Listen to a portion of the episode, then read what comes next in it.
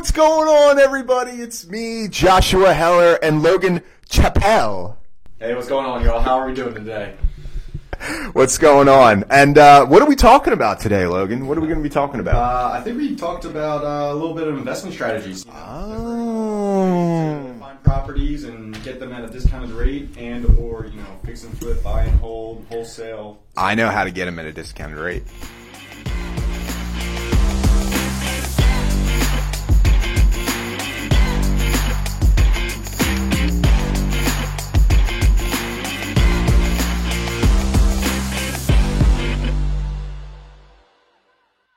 How do you do that? You find Mr. Beast, and he gives you a house for one dollar, and then you turn around and sell it. I've seen this. See? There you go. End of video. We can all leave now. yeah, no, that's all great. That's good stuff. Um, investment properties are awesome because of the cash flow and or fix and flip for quick cash. But I like cash flow. Let's so let's talk about the different strategies of investing in real estate. Let's talk about let's let's try and um, one Airbnb, right? Yeah. Two rentals. Well, I guess Airbnb short-term rentals. You know? Short-term rentals. You can do like uh, uh, strategy that's underutilized, in my opinion, is like uh, travel nurses for like short-term rentals for them. Oh. Yes. because that's a very niche market, and if you live near a hospital, I have a friend of mine doing it now in Lancaster, and you know he's doing great with it because he lives right next to LGH. So you know he'll put them on usually a, a 12-week contract. as like a Yeah. travel nurse. Love that strategy because there's still a markup to what a normal rental Probably huge, huge Um, markup. you know, similar to like the Airbnb, how there's a markup there. Um, so that, that's an underutilized uh, short-term. Yeah, it's true. That that was popping during COVID. Yeah. Man, it was nuts. Um, yeah, I and I like the idea of Airbnb and short-term rentals. I'm actually I'm selling every single one of my uh, rentals right now to get some cash to try and do an Airbnb in Hershey. So if anybody here wants to stay in Hershey, hopefully by the time you watch this video, I'll have one, and then you can look it up, and I'll give you a, discount, twenty five percent off. I'm saying it right now There you go. I'm going to utilize that. go to Chocolate World, go to Hershey Park. The big thing with uh, Airbnb though is the legislation around it. Yes. You got to make sure that you know what you're doing. Talk with your township um, and the munici- municipality. Yep. Make sure that it's allowed in your area because Yep. realistically, um, you know, as great of an investment strategy as it is, it's taken away from a lot of the you know typical rentals, and that means there's less housing for affordable housing for folks who can't afford to necessarily buy, whether it be uh, debt to income ratio, credit score. Um, so they're, they're really cracking down on the legislation side of things. So you just need to make sure that you're in cahoots with your zoning officer and all that good stuff. And Yeah. re- be ready to rock when the time comes. You don't want to buy a property at Airbnb and then find out after the purchase that you can't. Whew, that would be friggin' horrible. Talk about bad exit strategy planning. Um, yeah, D- Derry Township, where Hershey is, has it's 25, uh, 25 foot zoning reg from any other property or any other building in general. Um, so it definitely limits the amount of things that you can Airbnb there. Yeah, Um, mind, I'm going to pull up the Lancaster ones quick. Yeah, Lancaster City doesn't even allow Airbnb anymore. All right. I got a whole list here. I don't know if you can see that. Maybe we can do a pop up here. I'll send it over to my, my buddy. Um, so, short term rentals, land use category needs to be commercial services, uh, so not residential property. By definition, a fully furnished single family dwelling that is rented on a short term basis to registered guests visiting the Lancaster area and that is not occupied by an owner or manager. Guests have use of the facilities as provided for in any contract or agreement with the owner or management company, and no services such as meals or house cleaning are provided to guests. Um, there's a couple different districts where it's allowed. Again, hopefully we get that pop up there. Um, and there's a few conditions for approval by right, and there's a parking requirement as well. Um, so definitely, you know, So, so many Strict. guidelines, man, and they're different everywhere. So definitely make sure if you, it's something you want to do. The other side of Airbnb is Air, Airbnb arbitrage, um, where you don't actually purchase a property and you uh, rent it from the owner, and then you sublease it out. And again, with that, make sure you're being transparent and telling the owner exactly what you're planning on doing, and that your lease allows subletting, because yeah, you don't want to get sued. Yeah, no, I mean that's a great way to do it with next to no money. Uh, realistically, you just got to pay for furnishing and you know hopefully no renovation costs, but you know you might need to factor some reno in there. Um, but again, those uh, stipulations, like I just listed off for Lancaster or wherever you're at, still apply. So Yeah. you need to make sure that you know what uh, you know your guidelines are and you're following them, and making sure that the property is you know good to go Yep. for that. So that's kind of the Airbnb in a nutshell. You know, everybody kind of at this point knows a little bit about it, of what it is. I mean, Um, everybody uses it. yeah. Oh, whether they know about absolutely. Investment side, everybody uses Yeah. it hotels for well, it's, it's funny because I actually have never stayed in Airbnb, I don't think. Really? Yeah. That's pretty much all. I, I, But know, here's- I use a timeshare for my Yeah. like big vacation, but every time I go anywhere for like a day or two or like Yeah. a convention or anything, I'm I'm going here. Yeah, I would definitely probably use it. Well, I don't know. See, and and that's the tough part is that I guess I've never really thought about it, but like the places we go, they're all like resorts. Exactly, So and that that's what I mean. I use a timeshare for my resort, for my big vacation throughout Yeah. year, but uh, all my little things, it's all Airbnb. yeah, I've seen some awesome Airbnb properties, like mansions that like have crazy cool rooms them. But yeah, so that's Airbnb. That's one kind of investment strategy with real estate. I would say second one that's pretty awesome that a lot of people utilize is the BRRRR method. You want to talk about the BRRRR method? Oh yeah, got a lot of uh, investors I work with that use the BRRRR method. Find a property that is you know somewhat in shambles, uh, undervalued at its current state. Um, buy it, discount, you rehab it, you rent it out, and then you refinance, get that money back, and then everybody likes to throw that last R in there, repeat. You know, Yeah. just- it's a domino effect then because you keep you know stacking property on property. And the nice part about that is it's basically endless because you're using hard money to purchase the property. And then once it's purchased and you have your reno in the hard money, you fix it up, you can stick a tenant in it, you get the rental income, and then the refinance part is going and getting a conventional loan um, from a bank and paying back the hard money that's at, you know, 10% interest, whatever. Um, getting into a, a long-term loan and then the tenant obviously is paying the mortgage. You're building equity every month and hopefully you get a little bit of passive cash flow as well on top of it. And then you can repeat that because, um, the only thing I will say is watch out when you're doing that to make sure that your debt to income stays where it needs to be for you to qualify for the conventional loan then because you need to have some banks it's 6 months other banks it's a year worth of rental income on the books for them to count your tenant paying your mortgage off of your debt to income. Okay And then also with that, I mean, if it's done the right way, um, like not the right way, there's many ways to do it, but the, the best way is when you do that cash out refi, you actually get paid to buy that property. Exactly. If you, if you buy it at a purchase price and you do all the calculations of this is the renovation cost and this is the purchase price with all my closing costs, taxes, all that. you got to force appreciation Exactly. Um, and then, you know, when you actually get that cash out refi, if you bought it for a hundred and put a hundred into it, you maybe get paid, you know, two twenty when it's all said and done. You, you collect twenty grand or ten grand or whatever it may be on the back end. Um, so you actually got paid to buy that property. So you put a little money in your pocket and then you have a cash flowing asset where, you know, you might not be making hand over fist money. It might be, you know, two to five hundred dollars a month, but it's still positive cash flow. Um, you're tucking away money for any un- unforeseen expenses down the line. Um, and you got paid to buy a, a property that is now paying you. yeah That's the best way to do it. Not always the case. Yeah, well, and that's that's where uh, Logan was texting me earlier. It's all about the purchase price. You got to make sure that your numbers are correct. So, like, you have you.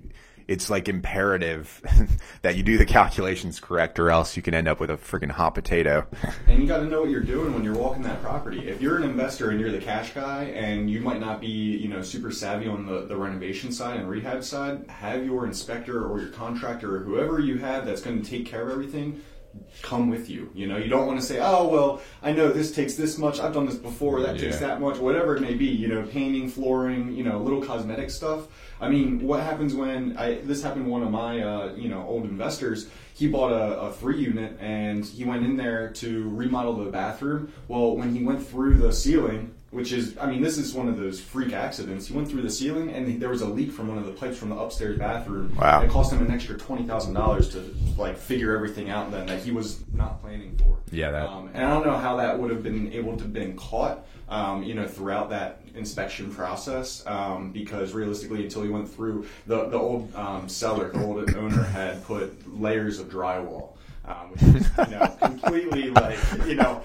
I bet that was on the seller's disclosure. Dude, I, I guarantee he could have went back if he really wanted to. Uh, Oh you know, my God. Some sort of. Uh, that is like literally the definition of sweeping it under the rug. Yeah. Let's just put more It was a mess, drywall. dude. It was a mess. But I mean, Oh my God. cash flowing. So realistically, Yeah. it all worked out. But you know, there- there are those things that come up that are unforeseen, and that's the point. You just got to make sure that you know you go in there with a good scope of work, and you know exactly what it's going to cost. Like Josh Yep. said, you know, alluded to the the numbers is where it's at. You need to make Yes. sure the numbers are right, and then you, you'll be smooth sailing from there. Yep. So that's the BRRRR method.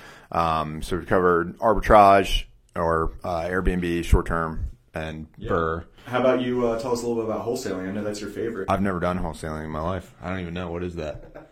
What's wholesaling? Well, I, it depends. Are you talking uh, assignable contracts, or are you actually looking at taking down the property and then you know putting it back on the market, more like a wholesale, or you know, there, there's so many different ways about it. Yeah. Why, why don't you uh, elaborate? Yeah, so um, wholesaling is the art of negotiating with a distressed seller to get a low enough price to be able to make a margin selling it to an investor. And when I say selling it, you're not selling the property, you're selling a piece of paper. You're selling the contract. It's basically a form of uh, day trading almost. it's the real estate uh, day trade, um, where you're, I mean, even in technical terms, you could do an option contract. So like like you're trading stocks like options. Um, you're you're you're basically getting a property under contract and then selling the rights to that contract to an investor who will pay you a fee for basically bringing that deal, right? Um, so that is wholesaling and why people like wholesaling is because it requires little to no money. Um, what I will tell you is there are a lot of laws around wholesaling that are coming into fruition. Philadelphia has an, enacted you must get a uh, wholesaling license, which is kind of cool. I like the idea of it. Um, it doesn't require you to become an agent or anything like that, or even take tests or anything.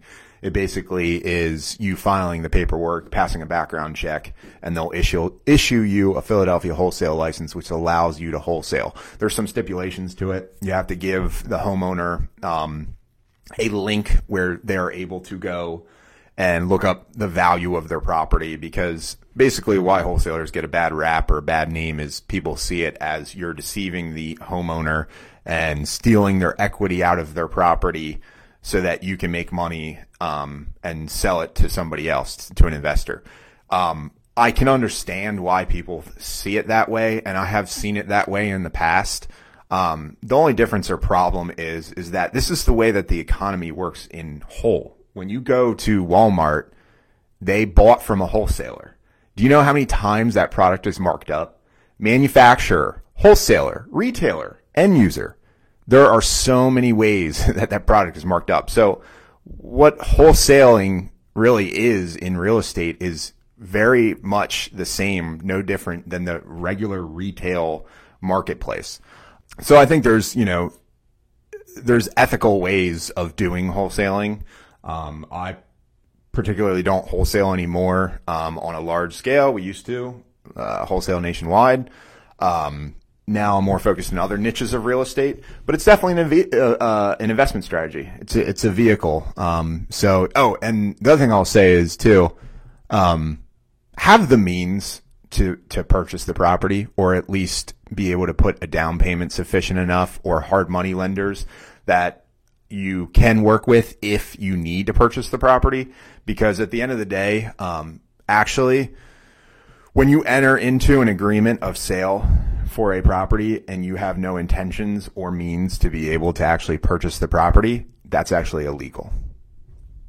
And so that was what I was going to bring up. I'm glad you said that. Is the reason why another reason why a lot of wholesalers get a bad rep is because they pose as cash buyers and then they Correct. will ghost the the seller, the owner of the property, if Yeah. they don't find somebody to assign the contract to. So Correct. If it's a 30 day contingency period, oh yeah, we'll close in 30 days. I mean, this seller thinks that their property is sold and they're receiving those funds in 30 days. Yep. Um, and then they just go ghost and MIA. I Yeah. mean, that, that's why you know It's messed up, whole- man. Yeah, that's why a lot of wholesalers get a bad rap. You, you can't really avoid it. That's why the legislation's coming into play. You got to make sure, eh, from a, an owner or a seller standpoint, you just need to make sure that you're doing your due diligence and you know making sure that you're working with a reputable company. Yep. Um, and I mean, the benefit to the seller. I mean, do you want to elaborate on the? Sure. I mean, it, it's quick cash for them. Um, they're working with investors, which means typically no uh, really contingencies. You know, Yep. it's that they're coming in with cash, um, and you know the the wholesaler is the one that has that network of investors. And Yeah. they are able to just middleman the deal.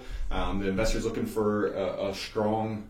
Uh, investment property for themselves, whether they're using the BRRRR method, they want to Airbnb it at some point, they want to just fix and flip it, um, you know, and then the seller gets what they need out of the poor situation, whether they're behind on taxes, mortgage, Yep. et cetera. Yeah, absolutely. There's definitely benefits, and it, you know that strategy works for some sellers for sure. uh, To to be able to just kind of walk away from a property.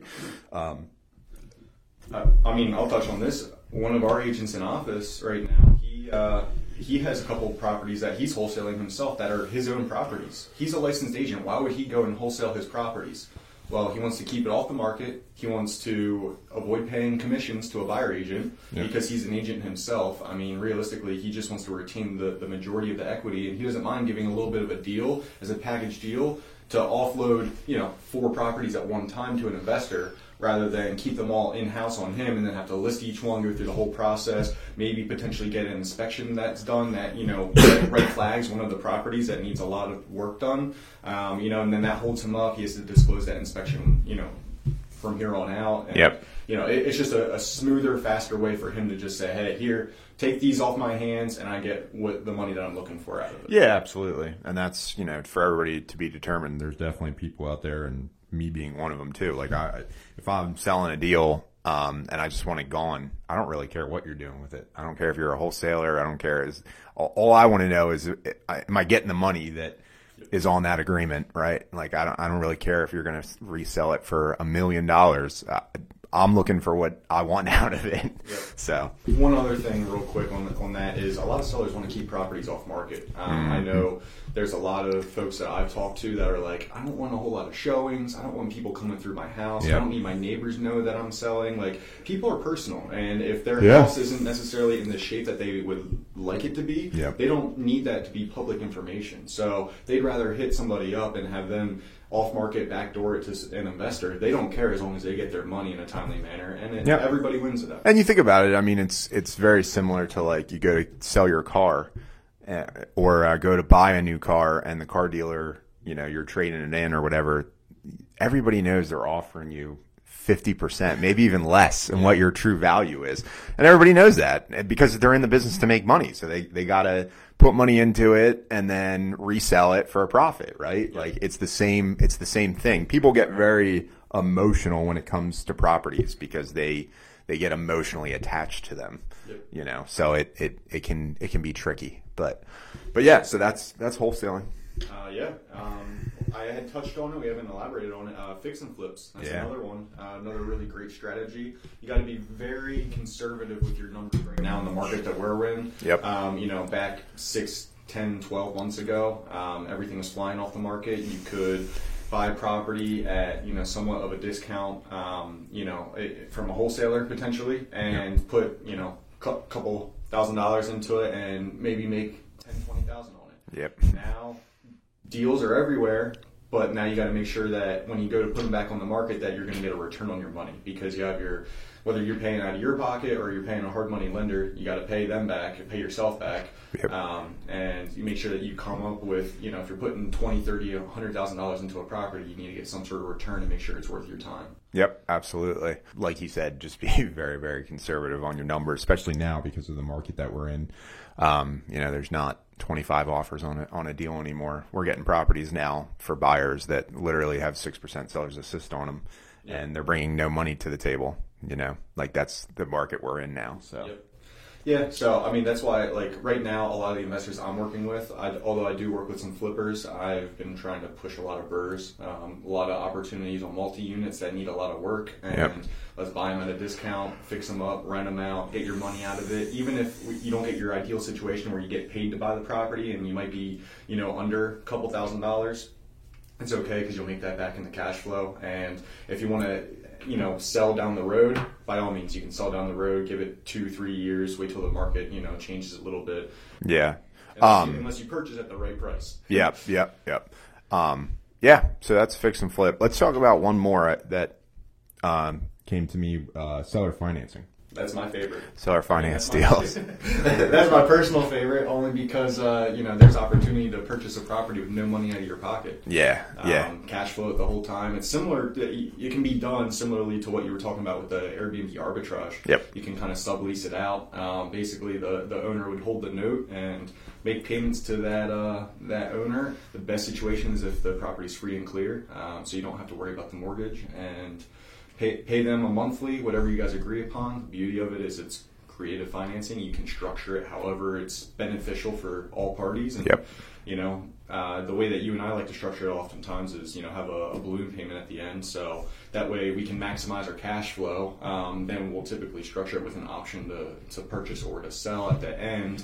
Um, and then, you know, five years down the line when we owe that seller, you know, that, that lump sum payment, we'll, uh, you know, just go and sell the property and collect our profits and Yeah. give, give them what we owe them and walk, walk our separate ways. Yeah, yeah, it's it's nice to structure it like as like a lease option, right? Like a lease option with the right to sublet it, basically is what it what it looks like, so that you can get in it, you know, make the monthly payments, rent it out to somebody else, have them make those monthly payments plus cash flow, and then you know, in whatever your term is, five, ten years or whatever, when that balloon comes due, if you want the option to purchase it, um, Which if the, if the cash flow's there, we would do. You know? Right. Or yeah, cash flows there and or you find somebody who wants to buy it from you, then obviously you can you can make a margin off of what you owe Yeah, then at the end yeah, and what you're selling it to the person who's who's buying it from you. So there's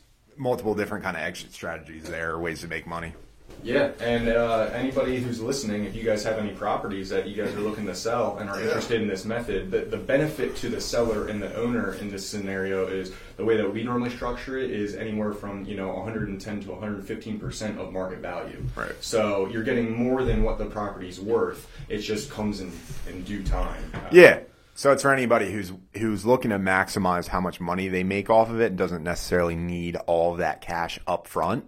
It's almost like an investment strategy for the seller as well Yep, because you're a they're investor. Yep, they're they're you're basically getting passive cash flow. You know, you're getting passive money from the deal without having to do anything. Yeah. Um, yeah, so that's yeah. my favorite. Love that. So yeah, th- those are kind of the different ways of, and I'm sure there's a lot more. You know, just creative or or techniques that are out there. Um, I find it funny because like wholesaling is like mainstream now. Like Yeah, it was sad. nobody nobody freaking even knew what wholesaling was. Like there was like, and I started wholesaling probably just a little bit before it started to go like mainstream. There was like you couldn't really find anything about it like online. Like there was like threads in BiggerPockets. That was it. There's no YouTubes. There wasn't you know anybody pushing it on social media. Um, and I will tell you, it was a hell of a lot easier to operate then because there weren't a million people giving wholesale offers. Yeah, it wasn't so much smoke and mirrors. People were Yes. doing it a little bit more ethically at that point. Yeah, well, and how it started really, like 20, 30 years ago, was that a fix and flipper would get so many deals under contract, and then they would look and say, oh, I ran out of capital, or I don't have enough time or crew to manage this one. And then instead of closing on the deal, they would call up their buddy that they knew that was also a fix and flipper and say, Hey, I got this deal. I've got too many in the pipe. Would you want it? Yep. And make some money off of it. So it was kind of a, it wasn't a business operation. It was, it was the fray of like consolidating stuff that they weren't going to do something with. And how many calls did we have like that throughout? You know, when we were on the you know national wholesale, I talked to so many owners. Now they actually had closed on the property at that point, but they were working on you know anywhere from three to ten projects at a time. Right. And they're like, man, I need to liquidate. Exactly, I yep. need to get some cash out of these properties. So, Yep. you know, hey, this one's not done yet. I know you guys have a pool of investors you work with. Right. And you, you know, just collect a middleman fee and flip it to someone for me. And, Yep. You know, that we, we helped a lot of people doing it that way and made a lot of money doing it that Yeah, yeah. So those are kind of the different ways or uh, some of the different strategies to invest in real estate. If you got any value out of today's video, please like, subscribe, and give us a comment. Let us know that my hair is better than Logan's.